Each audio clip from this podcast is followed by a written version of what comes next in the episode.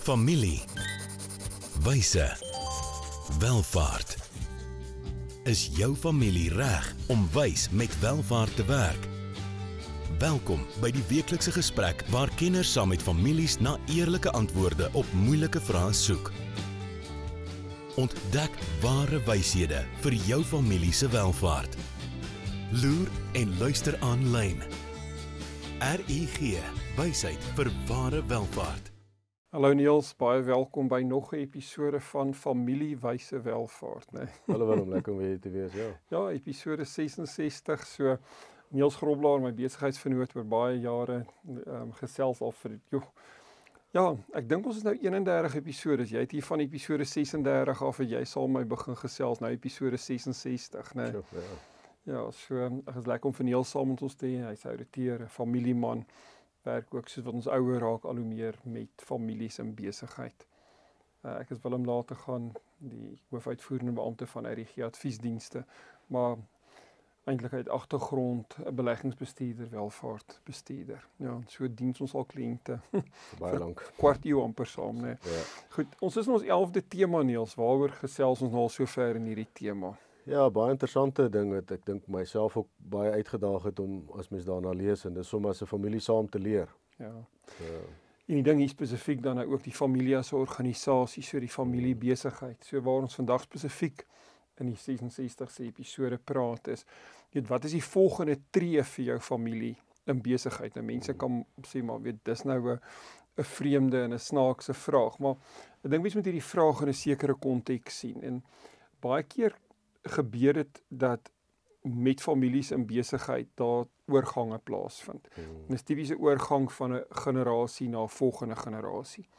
Of dis partymal likwiditeitsgebeurtenisse. Hmm. Ehm um, die 'n familiebate of besigheid word verkoop en nou sit die familie met 'n klomp likwiditeit en hulle identiteit is as familie saam in besigheid. So gaan elkeen nou sy geld vat en loop of weet hoe lyk hierdie pad vorentoe? Ja, dis nie noodwendig die einde nie, dis dis ja, dalk ja. net 'n volgende hoofstuk, né? Dalk die begin van 'n van 'n nuwe mm. pad moontlik saam. En dis ja. primêr waaroor hierdie gaan is dat ehm um, in sulke oorgange of likwiditeitsgebeurtenisse, dit mens 'n proses nodig om vorentoe te beweeg want jou ou strategie, dit wat jy gedoen het, gaan jou nie noodwendig vorentoe vat nie. Hmm. jy moet jy moet 'n nuwe pad saam vorentoe hmm. vind. Jy weet so ehm um, ja, ons het al hoeveel goed saam met kliënte ervaar, self ervaar. Ek dink 'n belangrike les hier om te leer is weet dit gaan nie oor die ervarings alleen nie. Jy weet die ervarings is belangrik weet dit gaan daaroor dat 'n mens leer uit jou ervarings. Mm. ek dink weet baie mense maak dieselfde fout oor en oor, maar leer nie noodwendig uit die mm. fout nie. So dit gaan oor geleefde ervarings waarop ons reflekteer. En ek dink ehm um, die proses wat ons hier lekker met julle oor wil gesels, gaan daaroor weet hoe hoe reflekteer ons ehm um, hierop. So wanneer mense na die toekoms kyk, praat mens maar tipies Niels gewoonlik strategie, né? Mm ja, visie en dan strategie. So mhm. in die familiebesigheidskonsultasiewerk wat ons saam doen, begin ons primêr gewoonlik met 'n familie met die familie se waardes. Ons het al 'n hele paar episode mhm. daaroor gehad. Dan praat ons oor visie. Ons het ook al baie oor visie gesels. Maar dan beweeg jy daarvan af na strategie, na die besigheidsstrategie en die familiestrategie. Hmm. En is tipies wat in wat in hierdie spasie gebeur is. Dit gaan daaroor dat mens saam 'n nuwe pad vorentoe probeer vind, 'n nuwe strategie. En wanneer mens so 'n nuwe pad probeer maak, ehm um, vra dit baie keer vir vernuwing. Want ek dink jy het al baie keer 'n advies gesien. Hier meen ek het as adviseur baie keer daai geneigtheid. 'n Mens val terug na dit wat vir jou gewerk het. Hmm. Dit weet jy wil wat jy hier met 'n kliënt gedoen het, weet wil jy met 'n volgende kliënt doen, maar dis dalk nie noodwendig wat hierdie volgende kliënt nodig het nie. Ja, ja. in die in die wêreld wat ons bly soek mense quick fixes. Ja. Hulle hulle soek 'n oplossing wat wat ons in 'n uur konsultasie om 'n tafel gou-gou al hulle probleme van die tafel af kan mm. vee want ons het mos baie ervaring. Maar die ervaring moet jou eintlik leer dat daar is nie quick fixes nie. Jy moet deur 'n proses gaan en en ek dink ehm um, ek dink daar lê baie waarde in vir ouens om net daai besef te maak. Ja. En die ding is dat die familie en besigheid saam weer deur hierdie proses gaan. So wat hierdie baie oulik maak is ons gaan 'n 3 stap 3 ledige oefeningkie vinnig met julle deel met drie baie eenvoudige vrae. So hmm. Niels, ek gaan die drie vrae op die skerm gooi, dan kan jy dit gou vir ons lees. Ja, so die eerste vraag is wat is nou waar? So die hier en die nou. Wat is moontlik?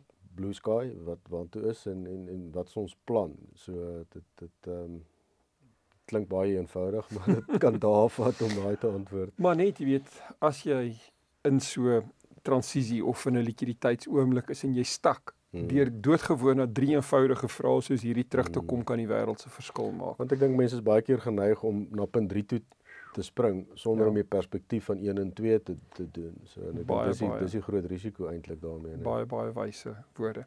Ons neem gou 'n handelsflits breek. Dankie aan RGG wie hierdie vir ons borg moontlik maak. Ons is nou terug. Hoe gaan dit met jou geld sake? En met jou, jy sien, in die soeke na wins, vergeet jy soms om jou beleggings met jou waardes te belyn. En dis wanneer dinge begin skeefloop. So, het jou beleggingsportefeulje waarde en ook waardes. RUG Adviesdienste sorg dat jou beleggings by jou pas, sodat jy trots kan wees op elke maatskappy waarin jy belê. Hoe jy geld maak, maak saak. Belyn jou beleggings met jou waardes. Kry jou finansies op koers met 'n persoonlike padkaart na ware welvaart. RUG.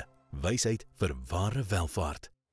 Ja, welkom terug. Dankie aan RG Niels net vinnig wat deel ons hierso. Ja, in episode 66 waarmee ons besig is, praat ons bietjie oor wat die volgende tree vir jou familiebesigheid is. Ja. Goed, en ons het gesê dis tipies in 'n in 'n in 'n belangrike oorgang. So ons het voor ons handelsflits het ons vinnig na drie gedagtes gekyk en die een soos Niels reg gesê het is ons moet in die hede net gaan boeke vat en kyk waar is ons nou? Hier kan ons in die toekoms inkyk en sê waantoe is ons moontlik op pad?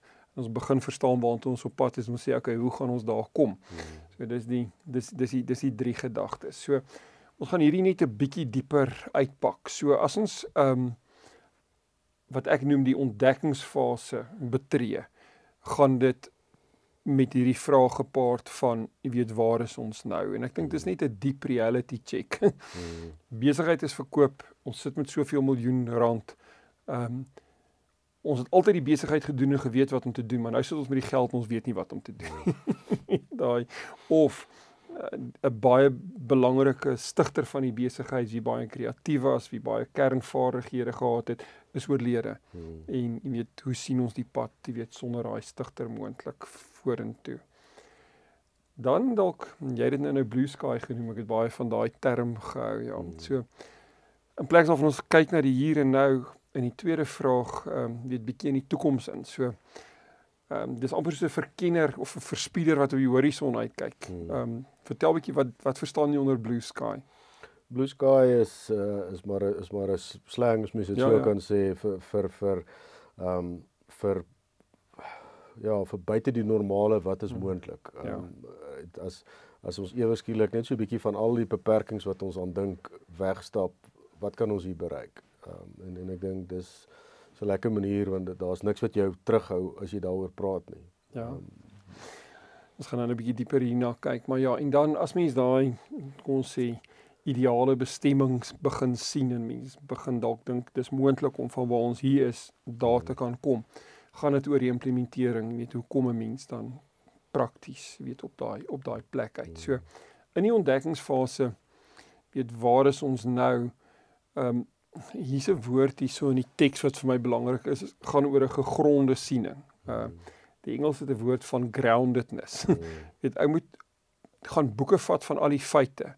Want as jy as jy wil wegtrek van 'n plek waar jy dink jy is maar jy nie eintlik regtig is nie, weet dan yeah. Ja. dan kom jy maklik heeltemal op die verkeerde plek uit, ja. ja wat my opgeval het uh, toe ons hieroor gepraat het is dat as as daar nie reeds gesonde kommunikasie binne die mm. familie is nie, jy kan nie hierdie stukkie wat ons vandag doen gaan uittrek. Ja. Ehm um, as mense se verhoudings nie reg is nie, as daar nie eerlikheid in verhoudings is nie, as daar nie gesonde verhoudings mm. is nie, want jy jy jy gaan jy gaan nie jy gaan nie hier 'n grounded siening kry ja. nie. Jy gaan nie jy want jy gaan verskillende sienings daaroor kry. En jy gaan nie op dieselfde bladsy wegtrek nie. Ek mm. dink dis die belangrike ding. Maar ja. weet dis juist hierdie verhoudings wat dit vir jou moontlik maak om saam te kan droom oor die toekoms. Ja.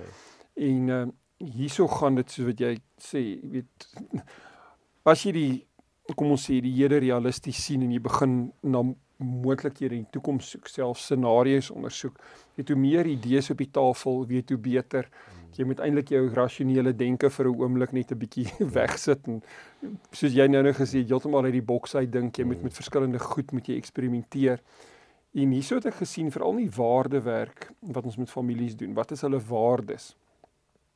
Doen ons ook baie keer ehm um, die familie se purpose, maar wat is hulle dieper doel van as familie, weet saam in besigheid. En as ons terugkom na daai waardes en daai doel en vanuit daai spasie saam 'n toekoms begin sien. Hmm. Ehm um, dan weet dan dan is die kans dat mense toekoms begin sien wat vir jou aantreklik is en in lyn met jou waardes is, weet ook soveel ehm um, meer moontlik. Maar ehm uh, ja, hierdie is ek dink hierdie is die harde werk.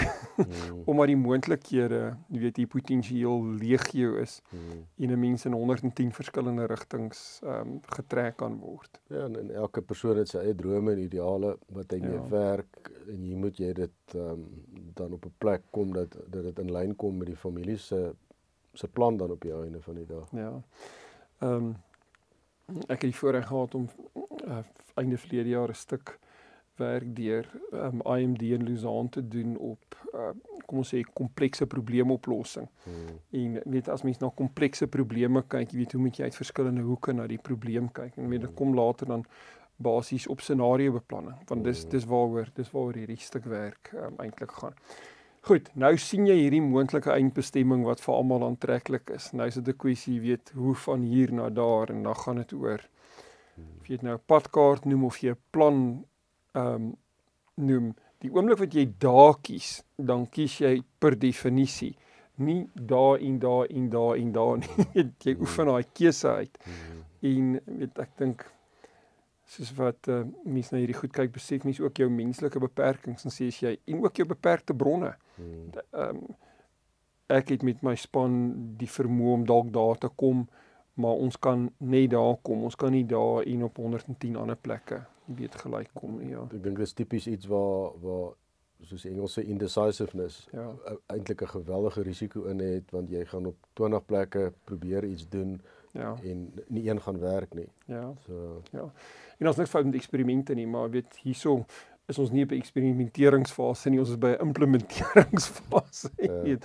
So en dit is om daai gaping tussen weet waar jy is en waar jy wil kom hmm. prakties moontlik uh, te probeer toemaak. So in so gebeurtenis kan familie soos jy sê gedisoriënteer raak mm. in besigheid en uh is dit regtig 'n tyd waar hulle kundige hulp van buite moet kry om hulle te help mm. om uh om georiënteerd te bly. Weet ons het hoeveel flieks al gesien waar mense of um in die mis of in slegte weer mm. ja, op slegte plekke land vleeniers wie gedisoriënteerd raak. Ja en allerlei sulke tipe van goed. So ehm um, ek dink hierdie gee vir families en besigheid die geleentheid amper om ehm um, in so transisie of 'n likwiditeitsgebeurtenis net uh, amper 'n totale nuwe storie of toekoms saam te kan skryf en ek dink hulle moet dit nie as 'n as 'n as 'n bedreigende situasie weet beleef nie. Hmm. Hulle moet eintlik as 'n massiewe geleentheid beleef om om dalk iets totaal uh, niets te kan begin. Goed, so ag ek dink die werk wat in hierdie spasie sterk na vore kom is maar die werk van Pieter Senge veral oor die learning organisation hy het baie daaroor geskryf. Hmm. Maar Niels, hierdie is 'n stuk werk wat ek en jy saam baie meer die afgelope paar jaar, eintlik amper 10 jaar hmm. gewerk het in in in in in al ons besigheidsventures waarby ons betrokke is. En ehm um, dis die werk van David Allen Getting Things Done en dit het baie te doen met hierdie implementeringsfase maar dalk nie jou ervaring van getting things dan. Ja, ek, ek dink ons het almal 'n manier om iewers ons werk gedoen te kry, maar weer eens om bewustelik na so iets te gaan kyk wat vir jou sê hoe hoe gebruik jy jou tyd effektief hmm. en en hoe kry jy goed afgehandel en ehm um, daar's goed wat ek wat net deel van my DNA geword het wat wat ek natuurlik gedoen het maar net deur dit te lees en daarna te kyk kom jy agter eers maar as ek net hierdie proses so 'n bietjie verfyn gaan ek my dae beter gestruktureer kry, gaan ek sekere goed ehm um, meer effektief af, afgehandel kan kan kry en en ek dink dis amper 'n 'n boek of jy nou 'n uh, 'n tuisteskepper is en of jy die CEO van van Richmond is. Ehm um, kom nie Rupert kan dit ook maar lees, jy weet ja, dit is as hy nie reeds het nie. As hy nie reeds het nie, want want dit dit dit gaan oor um, om af te handel, jy weet waar ons in baie prosesse betrokke is in ons in my in my in my in my, uh, in my werksomgewing is een van die goed wat ek die jong mense wat inkom wat hulle hulle kom hulle leerlingskontrakte by ons kom doen altyd leer is is dit maak nie saak hoe goed en hoe slim en en, en hoe innoverend jy is nie. As jy nie afhandel nie, beteken jy niks. En en dis een van daai goed is is is om kom by wat is wanneer is ek klaar en kom by klaar. Ja. So uitstekende boek. Ja. ja, en ek dink weet wat baie nou by hierdie spesifieke gesprek aansluit is uh, David Allen se ding om te sê kom ons review met ander ons kyk waar ons is maar kom ons bepaal ook wat ons next action so mm. nou dat ek dit gedoen het wat moet ek volgende doen ja. en sit dit dan in 'n stelsel uh, op papier in 'n stelsel. Mm. Ons gebruik verskillende stelsels daarvoor, maar ja, ja, dat die stelsel jou help onthou. My my gunsteling gesegde wat almal seker al te veel gehoor het is wat Langehoven gesê het wat gesê het 'n kort potloodjie is beter as 'n lang geheue. Baie waar. Skryf dit in jou dagboek vergeet daarvan want jou dagboek gaan jou herinner jy moet dit vandag doen. so ek werk baie in Evernote met die olifant nê. Ja, nie wat nooit vergeet die geheue van die ja, olifant. Ja, maar ons wil met 'n lekker optimistiese stukkie afsluit ek wil 'n stuk hoop hierso vir ons families in besigheid gee want in so 'n gebeurtenis van disoriëntasie kan mense baie keer hoop verloor. Hmm. Maar moenie toelaat dat hierdie transisie maak dat jy stak raak nie. Want weet mense kan vasval, jy kan binne gevegte ontstaan, ongelooflike hmm. konflik, al sulke tipe van goed.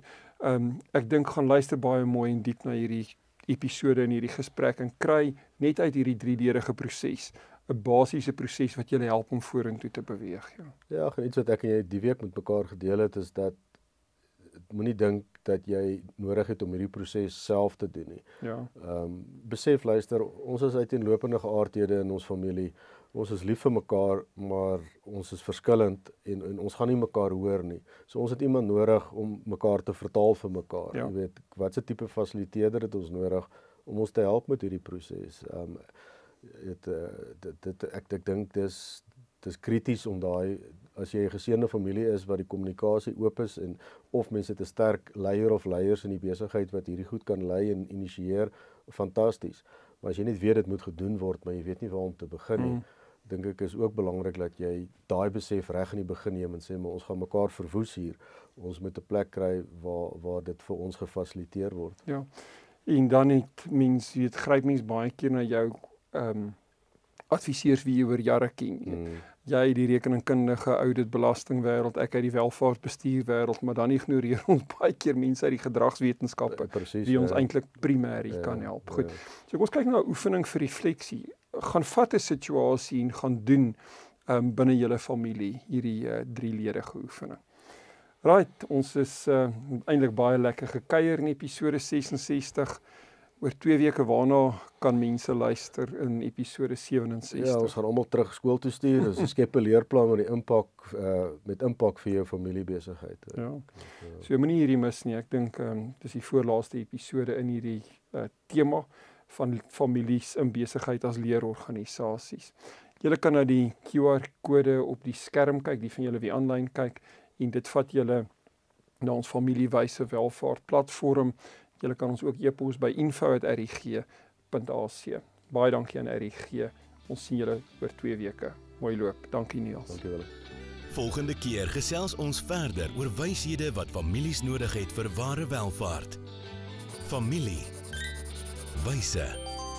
Welvaart.